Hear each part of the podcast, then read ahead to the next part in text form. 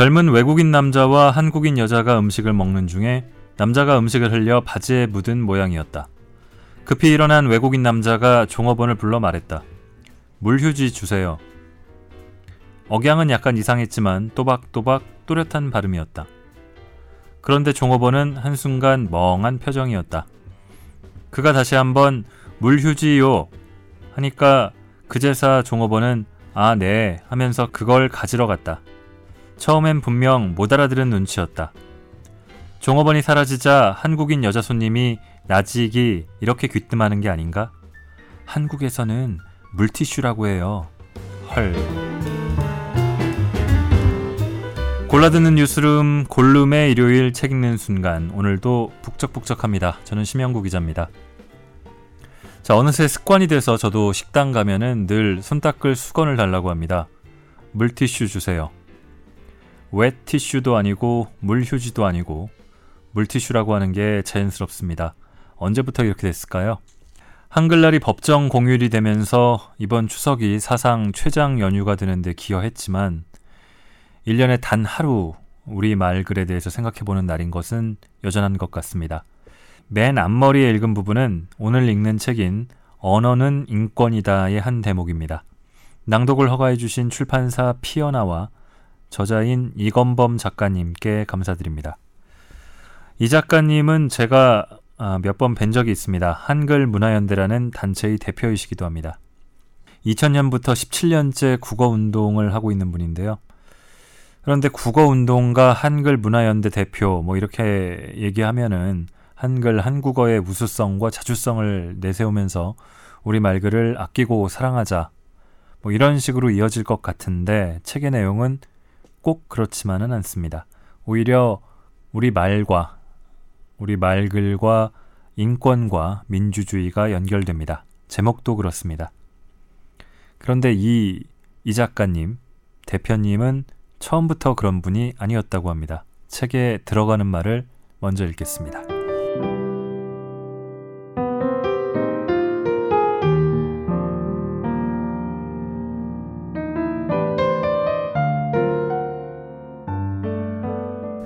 세상에 이런 일 하는 사람 몇은 있어야 한다는 생각이 나를 17년이나 국어운동에 매달리게 했다. 처음엔 동아리 활동처럼 시작한 시민운동이었는데 2004년 이명박 전 서울시장이 시내버스에 크게 B, G, R, Y라고 써붙인 걸 없애려다 한 발 더 깊이 발을 담갔고 정부가 동사무소 새 이름에 센터를 넣은 일과 영어 몰입교육인이 한자 혼용인이 하는 문제에 맞서면서 점차 사명감과 책임감이 커졌다. 하다 보니 옛날 생각이나 논리로는 국민을 설득하기 어려울 때가 많았다. 이 책은 그런 고민의 결과다. 대학 신입생 때 학회 이름을 우리나라고 지었던 기억이 떠오른다. 친구들이 지은 다른 학회 이름은 별이, 불휘, 씨알이었다. 나나 친구들은 대개 토박이 말에 잔잔한 호기심을 지닌 젊은이였다. 말이 좀 바뀐 건 학생 운동을 하면서였던 것 같다. 당시 우리는 경찰의 감시를 피하기 위해 영어 첫머리 글자로 만든 줄임말을 암호처럼 사용하였다. 학생 운동은 SM, Student Movement, 노동 운동은 LM, Labor Movement, 선도적 투쟁은 줄임말 선택을 영어로 바꾼 초이스 따위. 요즘 청소년이나 방송의 줄임말, 공무원들의 알파벳 약어가 낯설지 않다. 토박이 말도 좋아했지만 점차 영어를 많이 쓰게 된 데에는 어린 시절 독재 정권이 민족 주체성을 내세우며 강요했던 국어 순화에 대한 정치적 반발도 작용했으리라. 부끄러운 고백이지만 외국 서적을 읽고 알게 된 개념을 후배들에게 가르칠 때면 외국어 용어를 마구 사용하기도 했다. 후배들은 답답했겠지만 나는 그 말을 쓰고 있는 내가 상당히 진보적이고 뭔가를 더 아는 사람이라는 일종의 우월감을 맛보았다. 솔직히 말하자면 나의 이해 부족을 그 외국어로 은폐하며 내 권위를 지키고 안심했는지도 모른다. 한두 번 그러다 보니 나중엔 반론에 맞설 때 외국어를 앞세우려는 유혹에 빠진 적도 있었다. 1994년부터 사업을 하면서는 영어에 더 관대해졌다. 한자 말이나 영어 낱말이나 다 토박이 말 아니기는 마찬가지인데 영어 좀 쓰는 게 무어 그리 큰 문제냐는 생각으로 세계화 추세 속에 외국어 사용을 못마땅하게 여기는 주장은 좀 고리타분하게 들렸다. 내가 읽었던 사업이 미국 영향을 많이 받던 정보통신 분야의 일이었는지라 더더욱 그랬을 것이다. 그렇다고 남보다 영어를 남용하거나 토박이 말 사용에 거부감을 가진 것도 아니었다. 다들 그랬듯이 나 역시 뒤죽박죽이었다.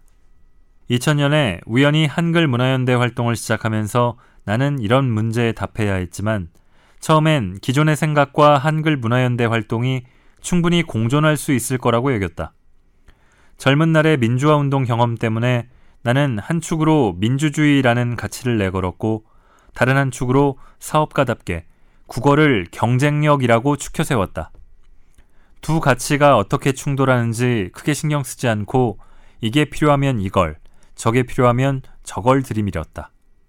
하지만 민주주의는 현실에서 대개 종이호랑이 신세를 면치 못했고 경쟁력 면에서는 영어 실력이 최강 기준이었던지라 논리 싸움에서 승패를 장담할 수 없었다. 국수주의라는 비난을 들은 적도 많다. 결국 나는 사회와 민족 이전에 한 개인의 문제로 눈을 돌렸다. 그런 영감을 준 기억이 떠올라서였다. 바로 젊은 날 민주화 운동을 하다 구속되었을 때 감옥에서 나와 한 방을 썼던 잡범들. 배운 것 없어 어려운 말 앞에 주눅이 들고 자기 변호조차 제대로 할 수 없었던 사람들이었다. 그 기억 속에서 나는 언어 문제가 표현의 자유와 알 권리의 보장에 얼마나 중요한지 곰곰이 짚어보게 되었다. 그리고 어느 순간 언어는 인권이라는 깨달음에 이른 것이다. 2008년께의 일이다. 국민의 삶을 규정하는 공공언어 사용에서 알 권리를 보장하는 문제는 곧 내 운동의 핵심 가치가 되었다. 나중에 알게 된 사실이지만 영국과 스웨덴 등에서 이미 그런 운동이 일어나 이어지고 있었고 다시 따져보니 570여 년 전에 세종께서 그런 정신으로 한글을 창제하신 게 아니었나 싶었다. 그 뒤 공화주의 사상을 접하면서 나는 언어와 민주주의, 민주공화국의 관계를 다시 성찰하게 되었다. 민주주의를 그저 절차나 선거 차원의 문제가 아니라 시민의 자유와 인간적 존엄을 지키기 위해 시민이 정치에 참여하는 문제로 보게 된 것이다. 국민이 공론을 만들어가는 공간인 공론장의 언어는 누구나 알아들 수 있는 쉬운 말, 민주적 토론을 북돋을 시민적 예의가 깃든 말이어야 한다. 그래서 나는 민주주의와 인권을 위해 국어를 지키고 사랑해야 한다는 결론에 이르렀다.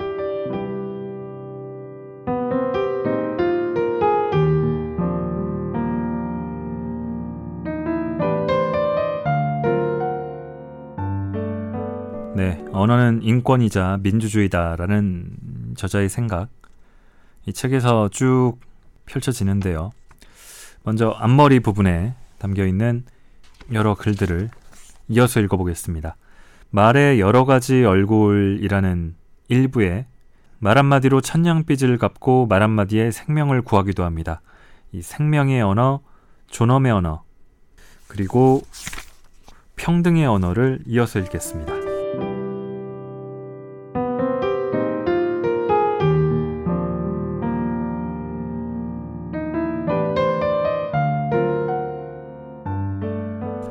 생명의 언어, 위험에 빠뜨리는 말.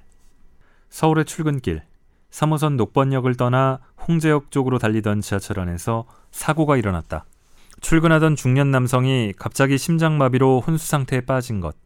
옆에 있던 승객이 승무원에게 연락하고 승무원은 곧 도착할 홍제역에 연락하여 영무원이 미리 출동하였다.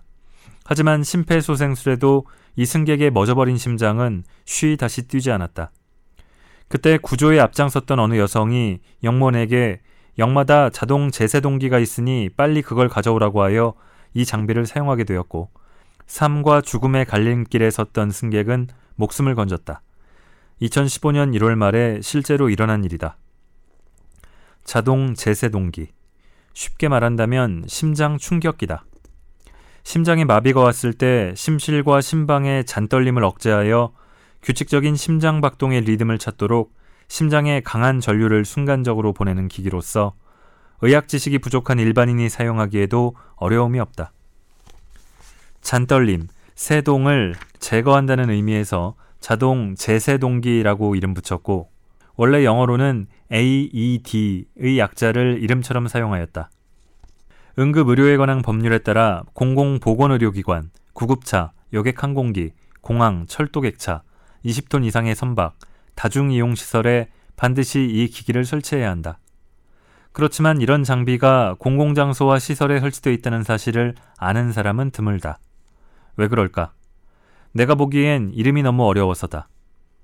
AED라는 로마자 약어만 눈에 띄고 작은 글씨로 그 밑에 자동 제세동기라고 뜻모를 말로 적혀 있어서 일반 시민은 그 정체를 파악하기 어렵다.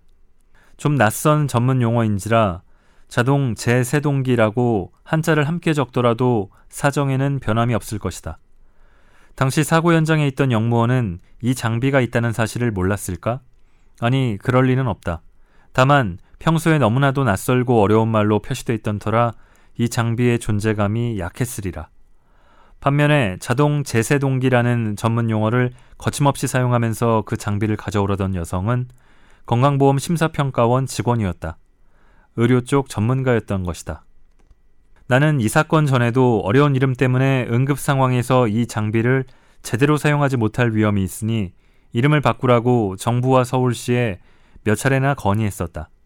2014년에 서울시는 우리 한글문화연대의 제안을 받아들여 행정용어 79개를 쉬운 말로 바꾸면서 AED 또는 자동 제세동기라는 말 대신 자동 심장 충격기라는 말을 사용하라고 발표했지만 새 이름으로 모두 바뀌지는 않는 상태였다. 이 사고가 난 뒤 한글문화연대에서 몇 차례 다시 개선을 요구하였고 마침내 자동 심장 충격기라고 바꾸어 부르기로 2015년 5월에 국회 보건복지위원회에서 응급의료에 관한 법률을 개정했다. 나는 한글문화연대에서 운영하는 대학생 연합 동아리 우리말 가꾸미 학생들과 함께 서울 지하철 5호선 모든 역에 자동 제세동기 표시를 자동 심장 충격기로 바꾸어 붙이기도 했다. 말 가운데에는 사람이 죽고 사는 문제, 즉 생명과 안전에 관련된 것들이 제법 많다. 세월호 참사가 일어났을 때 방송에서는 VTS, 해상교통관제소, 가이드라인, 길잡이줄, 에어포켓, 배안 공기층, 라이프 재킷, 구명조끼 따위에 영어 낱말을 수도 없이 뱉어냈다. 당시 쓰던 가이드라인은 사회에서 흔히 쓰던 지침의 뜻이 아니었고 바지선에 매단 공기주머니가 있음에도 에어포켓이라는 말을 써서 둘을 헷갈리게 했다. 그 얼마 뒤 서울 송파 지역에서 갑자기 땅이 꺼져 큰 구덩이가 생기는 걸 두고 언론에서는 싱크홀이라고들 떠들어댔다. 지하철 타는 곳 벽에 걸려 있는 응급전화에는 여전히 이머전시라고 위험한 영어만 적혀 있다. 이걸 다 알아먹는 국민이 얼마나 되겠는가. 우리 사회는 어려운 말이 위급 상황에서 국민의 안전을 위협할 수 있다는 사실을 너무나도 가벼이 넘기고 있다. 안전을 가벼이 여기는 만큼이나 안전 용어도.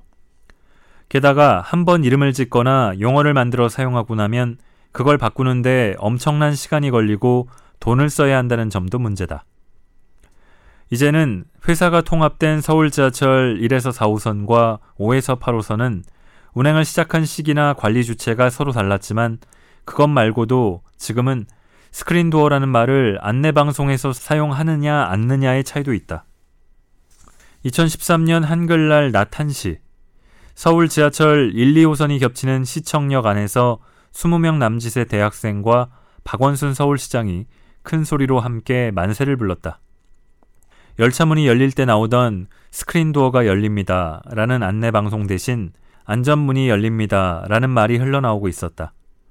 대학생 동아리 학생들이 그 1년 전에 서울시 공공언어 시민 돌보미 한마당에서 박 시장에게 건의하여 스크린 도어를 안전문으로 바꾸겠노라는 답변을 얻어냈지만 1년이 지나도록 바뀌지 않던 판이었다. 이에 대학생들과 내가 박 시장에게 한 달 내내 편지를 보내 재촉한 결과로 먼저 시청역과 5에서 8호선의 방송이 바뀐 것이다. 1에서 4호선은 문마다 달린 각각의 방송 장치를 바꿔야 하는 탓에 예산을 확보하는 대로 환승역과 낡은 시설부터 바꿔가기로 했고 지금 그렇게 바꾸고 있다. 사실 이 말을 바꾸자는 의견은 10년 가까이 제기되었지만 그동안 지하철 실무자들이나 서울시 관계자는 교통 관련 무슨 규칙에 이 용어가 들어있어서 함부로 방송을 바꿀 수 없다며 나몰라라 했다. 시장이 그 문제점을 깨닫고서야 그것도 약속한 지 1년이 지나서야 겨우 바뀐 것이다. 그런데 이 스크린 도어라는 말이 10년 넘게 사용되다 보니 정작 언론에서는 안 바뀌는 게 아닌가? 2016년 5월 말 서울 지하철 2호선 구의역에서 고장난 안전문을 혼자 수리하다 역에 들어오는 전동차에 목숨을 잃은 비정규직 청년의 사고 소식이 많은 국민의 가슴을 할퀴었는데 당시 대부분 언론에서는 안전문이라는 말 대신 스크린도어라는 말을 사용하였다. 시민의 안전을 지키는 안전문을 수리하다 꽃다운 젊은이가 목숨을 잃은 이 사고의 심각성은 스크린도어가 아니라 안전문이라는 말을 써야 더 뚜렷하게 드러날 수 있었을 텐데 말 하나 바꾸기가 참 어렵다. 물론 스크린도어라는 말 때문에 큰 사고가 난 적은 없다. 지하철을 자주 타는 사람이라면 스크린도어라는 말을 듣고 난 뒤 그 문이 열리는 걸 보게 되니까 그게 스크린도어일 것이라고 짐작하여 알 터. 그러니 굳이 돈까지 써가면서 그걸 바꿀 필요가 있겠냐고 반문할 사람도 있으리라. 하지만 사고는 늘 그런 방심을 틈타 일어난다. 게다가 늘 스크린도어라는 영어를 듣는 사람들은 자기 일터에서도 그 비슷한 말을 만들어낼 것이다. 위험은 그렇게 스멀스멀 퍼져나간다. 세계화 시대에 우리가 외국어를 좀 사용하는 게 뭐 그다지 큰 문제가 되겠냐고 생각하는 이가 많다. 아니 더 나아가 나처럼 문제를 제기하는 사람을 국수주의자라고 비난하는 사람도 있을 것이다. 하지만 문제가 그리 단순하지는 않다. 만일 당신이 이 세상에서 영향력을 미칠 수 있는 대화 상대자가 당신의 가족 서너 명 정도로 제한되어 있고 그런 상태로 평생을 산다면 나는 당신이 말의 절반을 영어로 하고 절반은 인도어와 러시아어를 섞어 쓴다고 해도 절대 간섭할 생각이 없다. 그건 전적으로 당신의 자유다. 그러나 이렇게 외톨이처럼 사는 사람이 과연 있겠는가? 우리는 분명 누군가에게 영향을 받고 영향을 미치며 산다. 그리고 그 대상 범위는 나날이 넓어진다.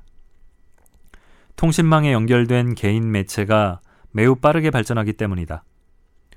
물론 영향력이 넓어지고 커진다 하여 개인의 수다와 자기 일터 전문가끼리 나누는 대화, 연인들의 노골적인 사랑 싸움이 문제가 되지는 않는다. 문제는 개인의 말이 아니라 국민에게 두루 영향을 미치는 공적 기관들이 정책과 제도, 법률을 만들 때 쓰는 말의 위력이다.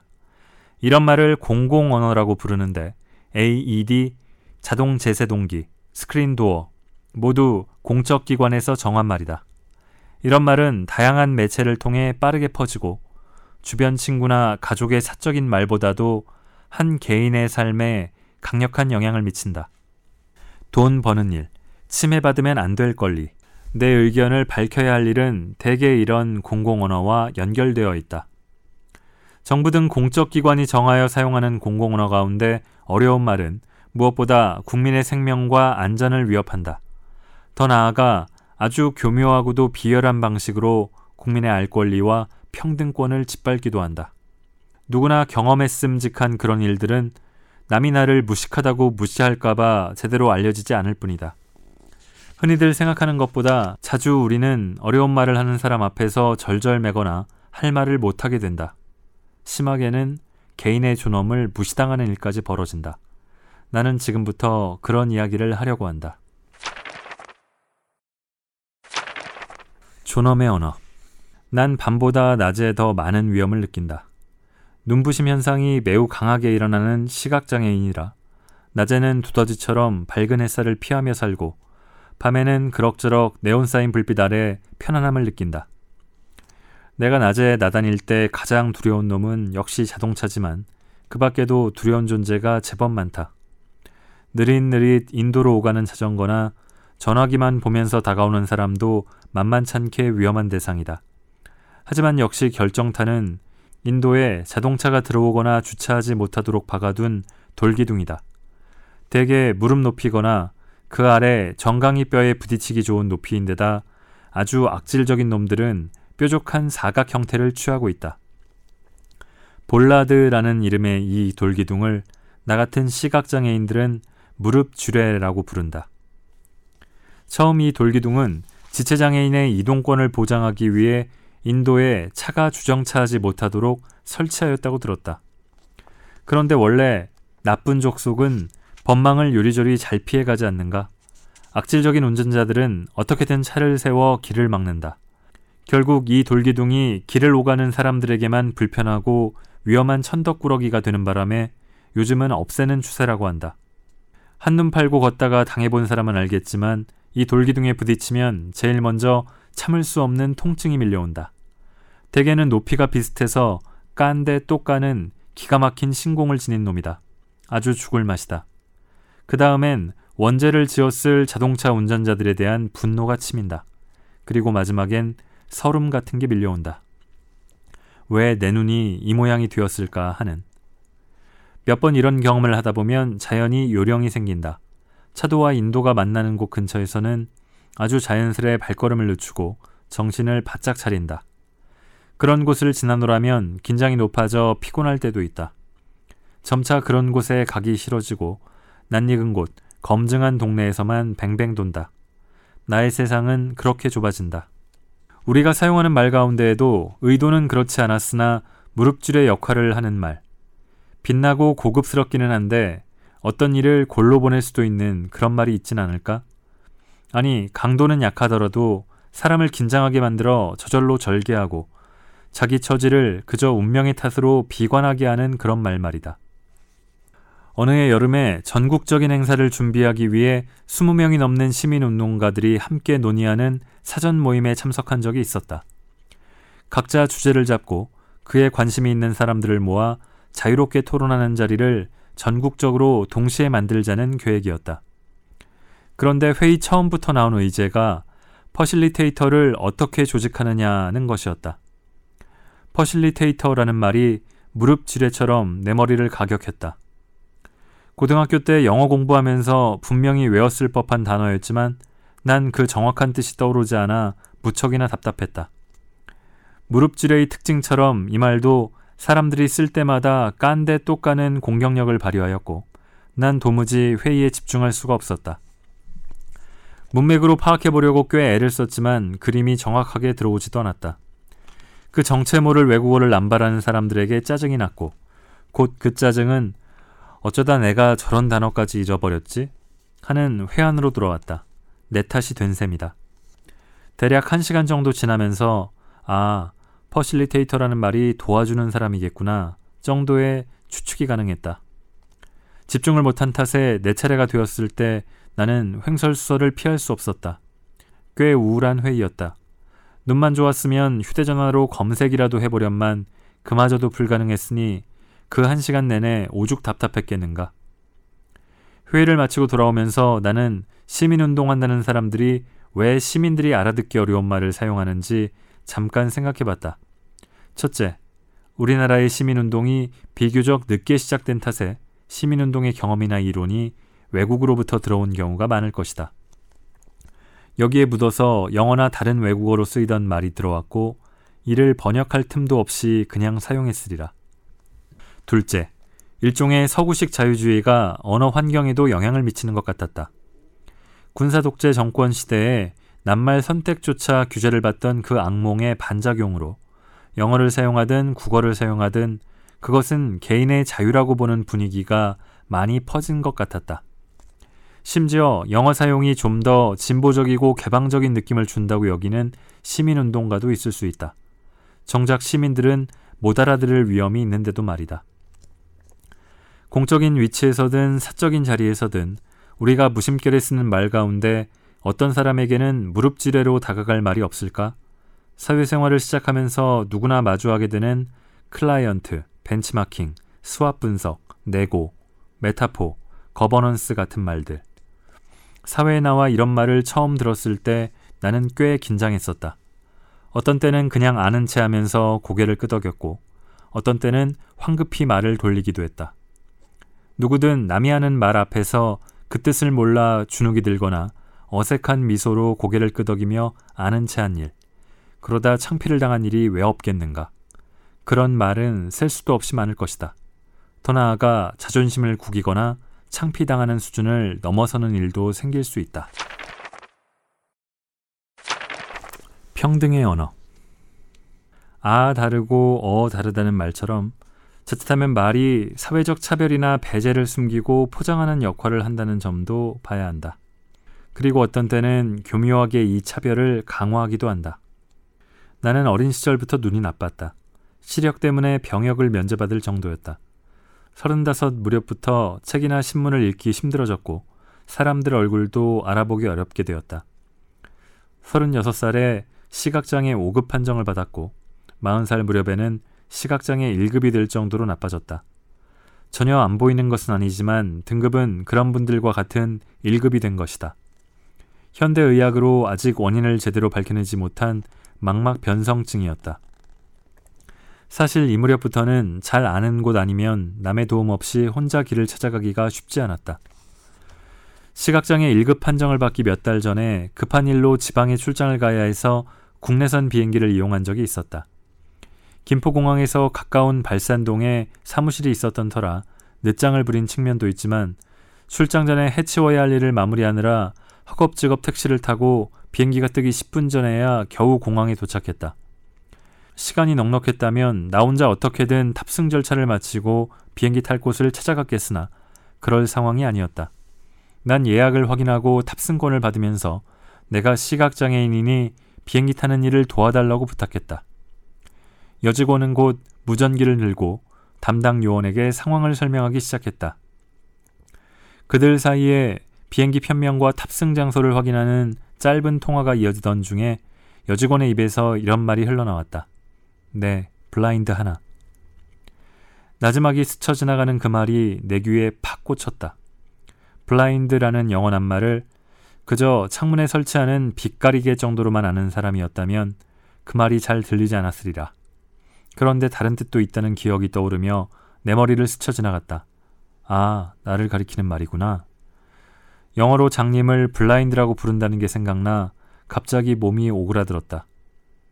그들 사이에 약속한 업무 용어일 수도 있고 여러 나라 손님을 상대하는 직업인지라 업무 용어가 영어로 굳어졌을 수도 있다. 또는 장님이나 시각장애인이라고 말하면 혹시라도 손님의 아픈 곳을 건드리는 짓이 될까봐 마치 암호처럼 블라인드라고 불렀을 수도 있다.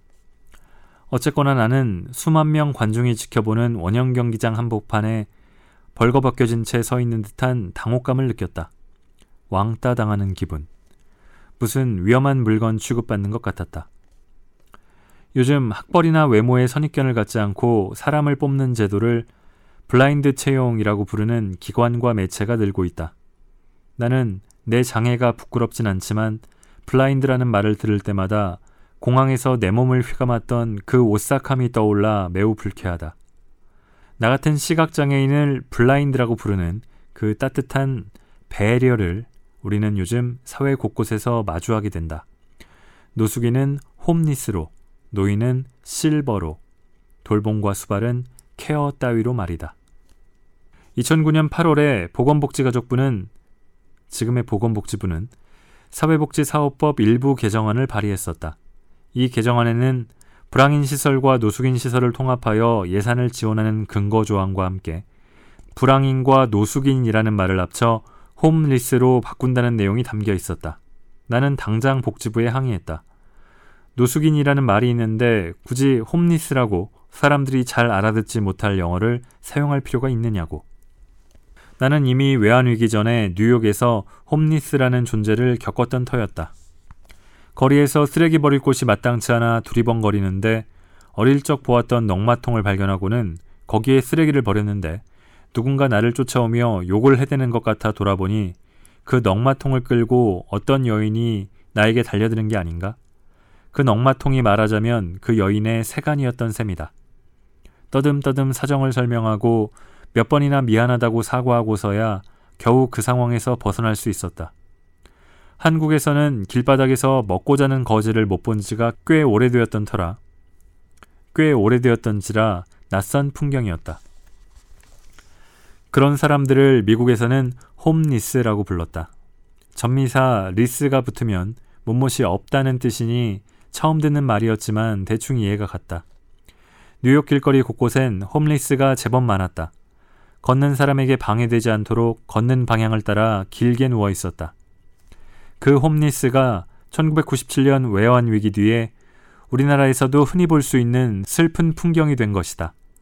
그렇지만 외환 위기 뒤로 10년이 넘도록 나는 주변에서 홈리스라고 말하는 걸 들어본 적이 없었다. 언론에서는 그저 노숙자, 노숙인이라는 말만 쓰고 있었다. 그만큼 homeless라는 말은 일반인에게 낯선 말이었다.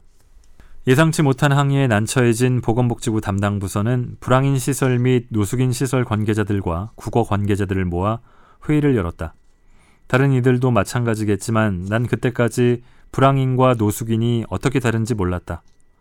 토론하다 보니 중앙정부 예산으로 지원되는 곳은 부랑인 시설, 지방자치단체 예산으로 지원되는 곳은 노숙인 시설이며 같은 사람이라도 부랑인 시설에 머무르면 부랑인이고 노숙인 시설에 머무르면 노숙인이라는 사실을 알게 되었다. 확실히 체계 통합이 필요했다. 굳이 homeless라는 영어를 사용하지 말고 노숙인이라는 말로 통합하면 안 되겠냐는 나의 의견은 부랑인 시설 관련 단체의 반발에 가로막혔다. 자기네 조직이 잡아먹히는 모양새라 싫다는 거였다. 노숙인 시설 관련 단체에서도 불황인으로는 통합할 수 없다는 입장이었다. 두 단체의 힘겨루기 사이에서 갈피를 잡지 못하던 보건복지부는 속편하게 홈리스라는 말로 대안을 내놓은 것이다. 대안을 내놓은 것이었다. 불황인과 노숙인이라는 말은 이미 사회적으로 낙인이 찍혀서 관계자들이나 당사자들이 싫어하며 시설 운영 및 지원 사업에서 주민들의 저항을 부른단다.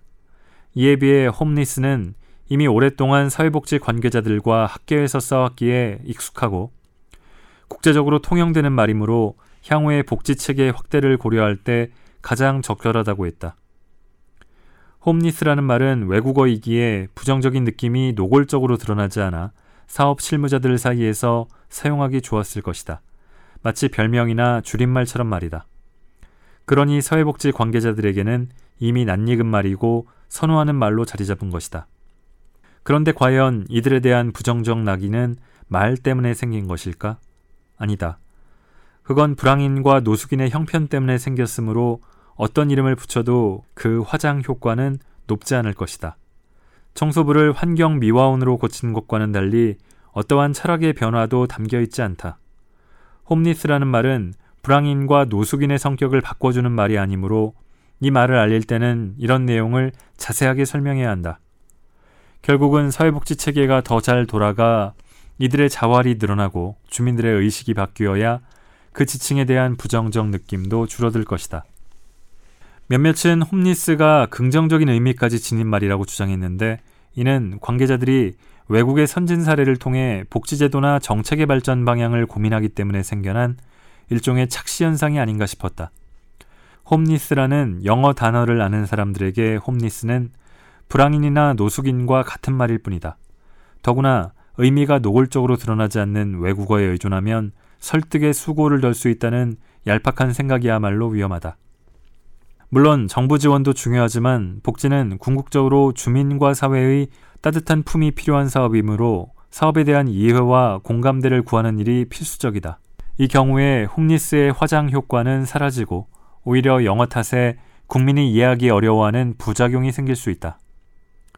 결국 이 문제는 법제처 법령용어 심의위원회로 넘어갔다. 알기 쉬운 법률용어 사업을 펼치고 있던 법제처에서도 홈리스라는 외국어를 법률 용어로 사용하려는 보건복지부의 입장에 반대하였다. 사회복지사업법뿐만 아니라 불황인이나 노숙인이라는 용어가 들어있던 다른 법률에서도 홈리스라는 말로 바꿔야 하고 그리 되면 우리나라 법률에 외국어를 마구 쓰는 풍조가 자리 잡으리라는 염려가 있었다. 그런데 논란은 아주 싱겁게 끝나고 말았다. 예산 통합 계획이 5년 미뤄지는 바람에 법률 개정이 흐지부지 된 것이다. 헛고생한 것 같았지만 그렇게라도 막은 게 참 다행이었다. 이런 정체 숨기기식 말 사용은 배려에서 나온 것 같지만 결과적으로는 차별을 굳히고 정당화한다. 대화의 본격적인 주제로 올리길 꺼리는 기피 대상으로 삼는 것이다. 2014년부터 정부가 시행한 기초연금만 해도 그 성격을 정확하게 밝히려 든다면 노인연금이라는 표현이 더 적당하다. 그런데 정부는 뜻이 바로 닿지 않는 말을 선택했다. 마땅한 말이 없어서 그런 게 아니라 노인이라는 말을 피하고 싶어서 그렇게 정한 것 같다. 이렇게 어렵거나 모호한 말로 기존 관행에 비추어 불편하게 여기는 사업을 포장하는 역할은 최근 들어 한자어에서 영어로 옮아간다. 노인은 대개 silver라고 부르고 있다. 실버타운, 실버인력뱅크, 실버보듬이 같은 말이 대표적인 사례다. 노인들의 일자리를 찾아주는 전담 기관은 시니어 클럽이다. 하지만 시니어 클럽이 어떤 곳인지 짐작하기란 쉽지 않다. 보살피고 돌본다는 말은 care라는 영어 낱말을 사용하여 day care 센터, 노노care 같은 말을 만들었다. 그런데 건강보험 개혁에 오바마 케어를 본떠 문재인 케어라고들 별명을 붙이니 점점 더 혼란스러워진다. 차별을 은폐하려는 용어 사용은 오히려 차별을 더 강화한다. 다문화주의가 중요하다면서 여기저기서 다문화, 다문화를 떠들다 보니 어느새 다문화는 외국 이주민 가족의 우스꽝스러운 별명이 되어버렸다. 차라리 분명하게 정체를 알려주는 이주민 가족이라고 부르는 게 이들에게 필요한 사랑과 도움을 끌어내는 데 더 유리하다. 사람은 빵만으로 살 수 없다. 존엄한 인간으로 살아가도록 보장하려면 언어에서도 차별하지 않고 대등한 공동체 성원으로 대접해야 한다.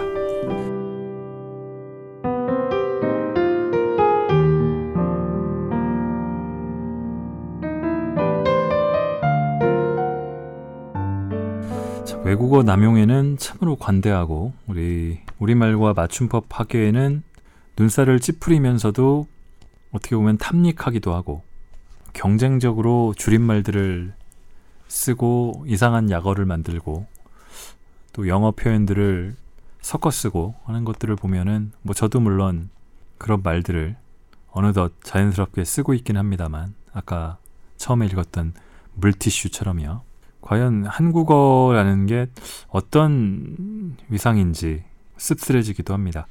한국어는 생존이 문제가 아니다. 라는 제목의 글을 읽겠습니다.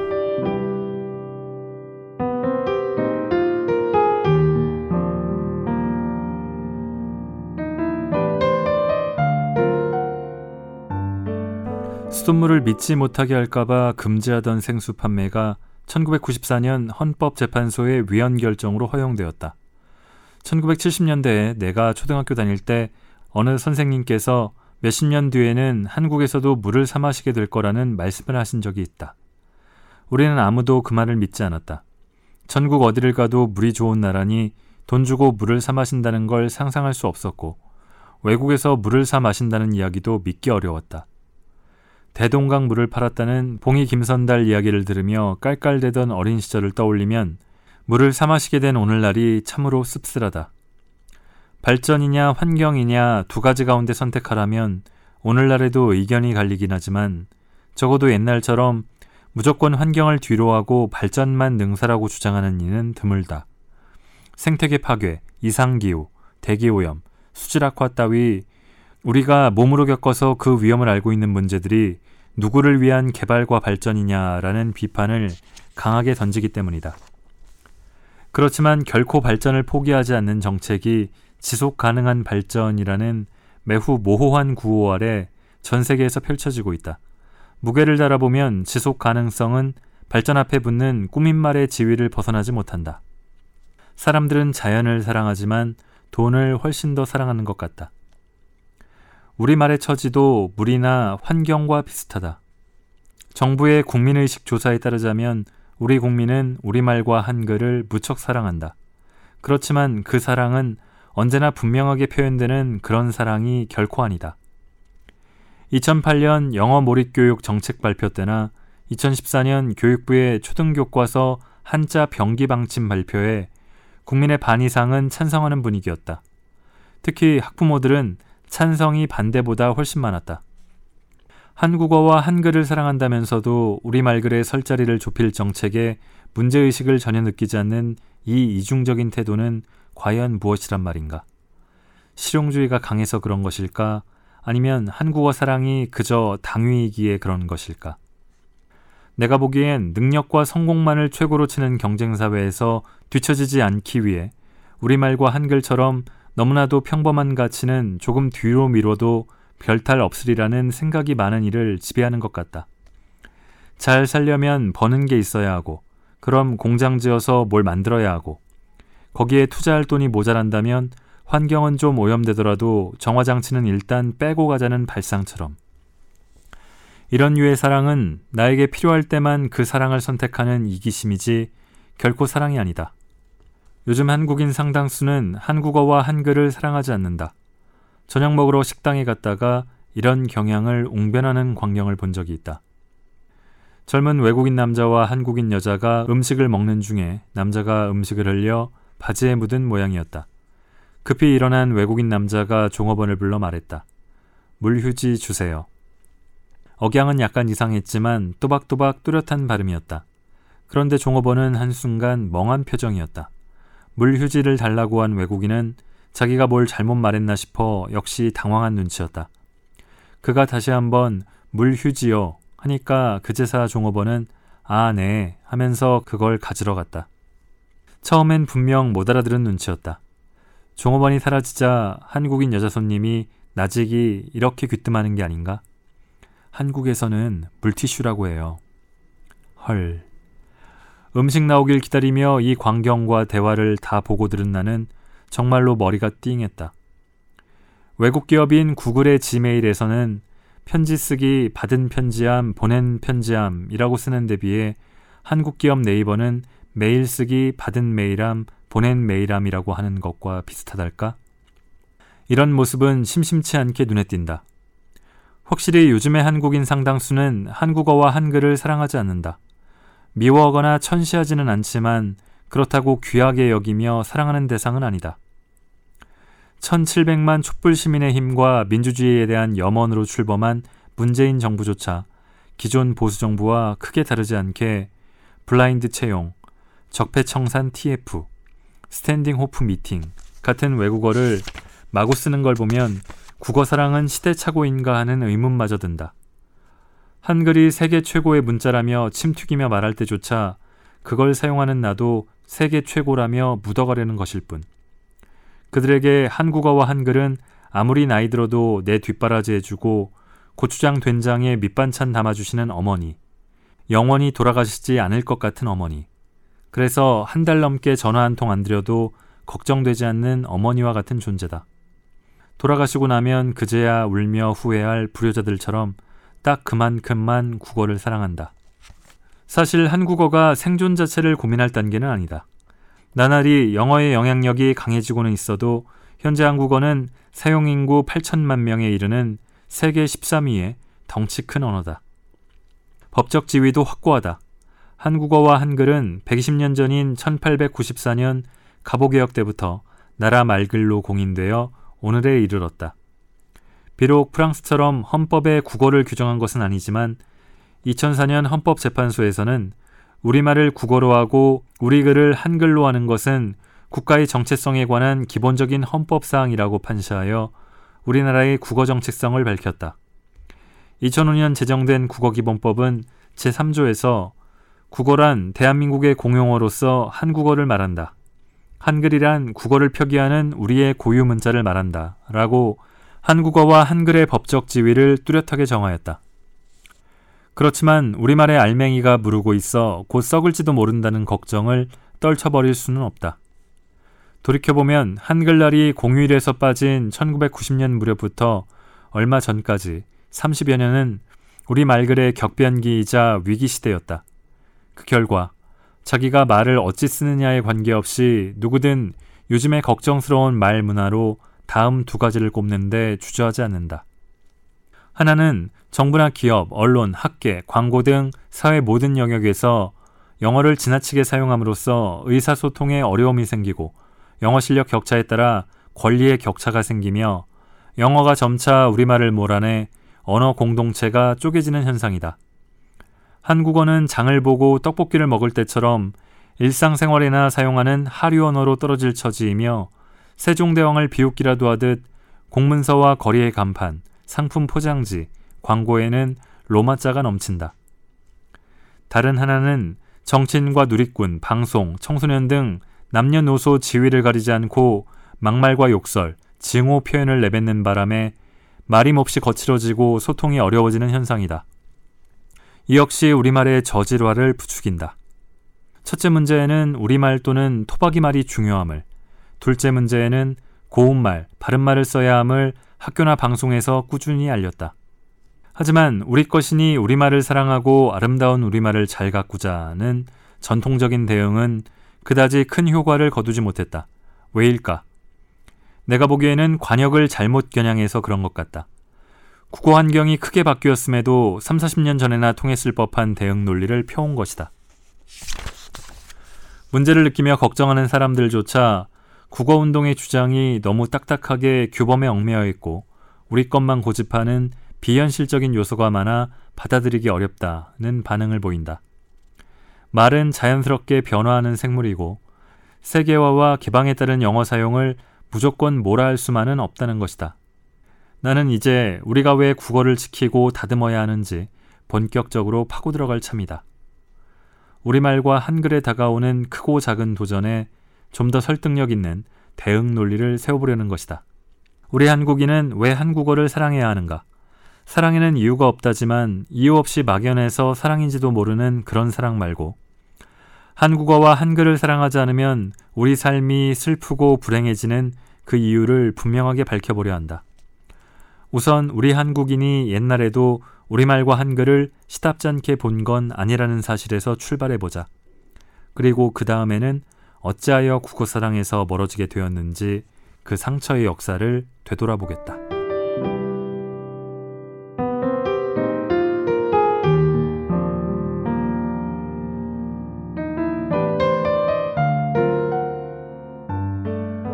네. 앞으로 뭐를 살펴보겠다 하는 대목까지를 마지막으로 읽었습니다. 이 책이 음, 저는 굉장히 재밌게 읽었거든요. 우리는 왜 국어를 사랑해야 되는지, 한국어를 사랑해야 되는지 그런 부분에 대해서 책에서도 언급하고 있습니다만 그냥 우리 것이니까 우리말은 소중하니까 사랑해야 된다는 게 아니라 왜 그래야 되는지를 제가 볼 때는 굉장히 설득력 있게 전개하고 있습니다. 그리고 굉장히 제가 공감하는 대목이 많아서 특히 더 와닿았던 것 같습니다. 제가 십몇 년째 방송 기자로 일을 하고 있는데 그 방송 기자는 방송에서 말을 하고 근데 말을 하기 위해서는 뭐 생방송도 하지만 글로 기사를 쓰잖아요. 그 말과 글을 쓰는데 저희는 그런 얘기를 많이 들었습니다. 중학교 2학년생도 이해할 수 있을 정도로 쉽게 기사를 써야 된다.